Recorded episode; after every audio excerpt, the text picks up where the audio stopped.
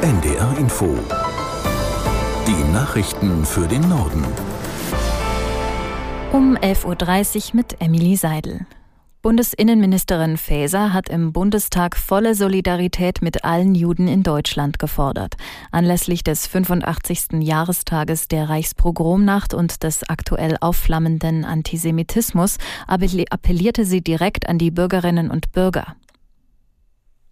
Als Gesellschaft müssen wir viel lauter werden. Wir müssen uns dem Hass gegen Jüdinnen und Juden noch deutlicher entgegenstellen. Denn zur Wahrheit gehört auch, der Terror der Hamas wurde noch am selben Tag auf unseren Straßen gefeiert.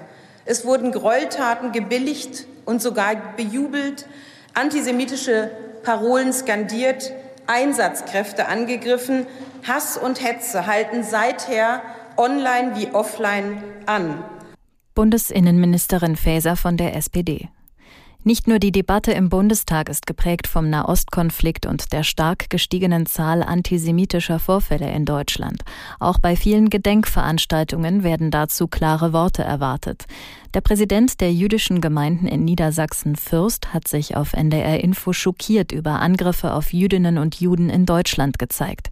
Er hat aber auch vor Rassismus gewarnt. Man muss zunächst einmal festhalten, dass nicht äh, jeder Palästinenser ein Terrorist ist. Es geht hier um eine bestimmte Gruppe, die Hamas.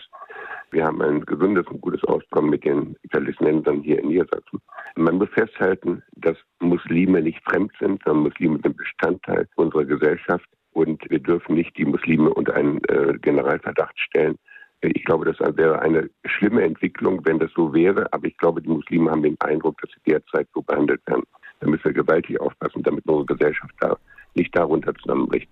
Michael Fürst, Präsident der jüdischen Gemeinden in Niedersachsen auf NDR Info. In diesem Jahr gibt es mehr islamfeindliche Straftaten in Deutschland. Nach vorläufigen Daten des Bundesinnenministeriums liegt die Zahl mit 686 registrierten Taten schon jetzt über der von 2022. Die Linksfraktion hat die aktuellen Zahlen erfragt.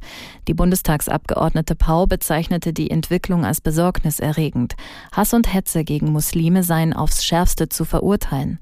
Sie mahnte auch angesichts des ebenfalls zunehmenden Antisemitismus dringenden gesellschaftlichen Handlungsbedarf. Außerdem ist an der Gedenkstätte Berliner Mauer an die Grenzöffnung der DDR vor 34 Jahren erinnert worden. An der Veranstaltung nahmen neben dem regierenden Bürgermeister Wegner auch der norwegische Kronprinz Håkon und seine Frau Mette Marit teil, die gerade zu Gast in Deutschland sind. Zum Mauerfall finden auch an mehreren Orten in Norddeutschland Gedenkveranstaltungen statt, unter anderem in Schlagsdorf in Mecklenburg-Vorpommern. Zum Start der Tarifverhandlungen mit der Lokführergewerkschaft GDL hat die Deutsche Bahn bereits ein Angebot gemacht. Demnach soll es einen deutlichen Lohnaufschlag geben. Ob die Gewerkschaft das zufriedenstellt, ist aber fraglich. Aus Kiel Sven Broster. Die Bahn bietet zum Auftakt der Tarifverhandlungen 11 Prozent mehr Lohn und eine Inflationsprämie von bis zu 2850 Euro an. Jetzt zeige sich, ob die GDL wirklich an ernsthaften Verhandlungen interessiert sei, sagte Bahnvorstand Seiler.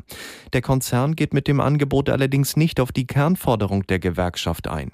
GDL-Chef Weselski verlangt, dass die wöchentliche Arbeitszeit für Schichtarbeiter von 38 auf 35 Stunden reduziert wird, und zwar bei vollem Lohnausgleich. Das sei nicht machbar, so die Bahn. Jahren.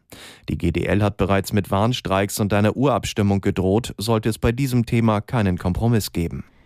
Die israelische Armee will Zivilisten aus dem nördlichen Gazastreifen nach eigenen Angaben weiter die Flucht in den südlichen Teil ermöglichen. Der Korridor werde aufrechterhalten, sagte ein Militärsprecher. Gestern hatten den Angaben zufolge etwa 50.000 Menschen den Fluchtkorridor genutzt. Die israelische Armee bekämpft laut offizieller Darstellung derzeit vor allem im Norden des Gazastreifens Stellungen und Einrichtungen der Hamas. Glück und Unglück liegen im Norden weiter dicht beieinander. Das hat der diesjährige Glücksatlas ergeben, den die Universität Freiburg und die Süddeutsche Kalassenlotterie veröffentlicht haben. Erneut am glücklichsten sind die Menschen in Schleswig-Holstein, gefolgt von denen in Hamburg. Im Mittelfeld landen Bremen und Niedersachsen. Die Menschen in Mecklenburg-Vorpommern sind am wenigsten zufrieden, Platz 16. Für den Glücksatlas wurden bundesweit mehr als 11.000 Menschen befragt.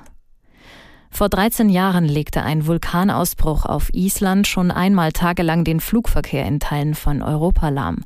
Jetzt könnte es wieder zu einem größeren Vulkanausbruch kommen. Aus Stockholm, Sophie Donges. Seit zwei Wochen kommt es immer wieder zu Erdbeben auf der Reykjanes-Halbinsel, teilweise bis zu 1000 an nur einem Tag. Und das kann laut Experten ein Hinweis sein auf einen erneuten bevorstehenden Vulkanausbruch. Dass es sehr schnell passiert, dafür gibt es im Moment aber noch keine Anzeichen. Es könne Tage oder gar Wochen dauern. Alle Vulkanausbrüche, die wir bisher in den letzten Jahren erlebt haben, sind in unbewohnten Gebieten passiert. Und dieses Mal fürchten isländische Behörden, dass zum einen ein Geothermiekraftwerk Schaden nehmen könnte. Das versorgt die Reykjanes-Halbinsel mit Strom und warmem Wasser. Dann gibt es auch vorsorglich einen Evakuierungsplan für einen Fischerort mit 3000 Einwohnern. Und die bei Touristen sehr beliebte Blaue Lagune, die ist seit heute Morgen vorsorglich für eine Woche geschlossen. Das waren die Nachrichten.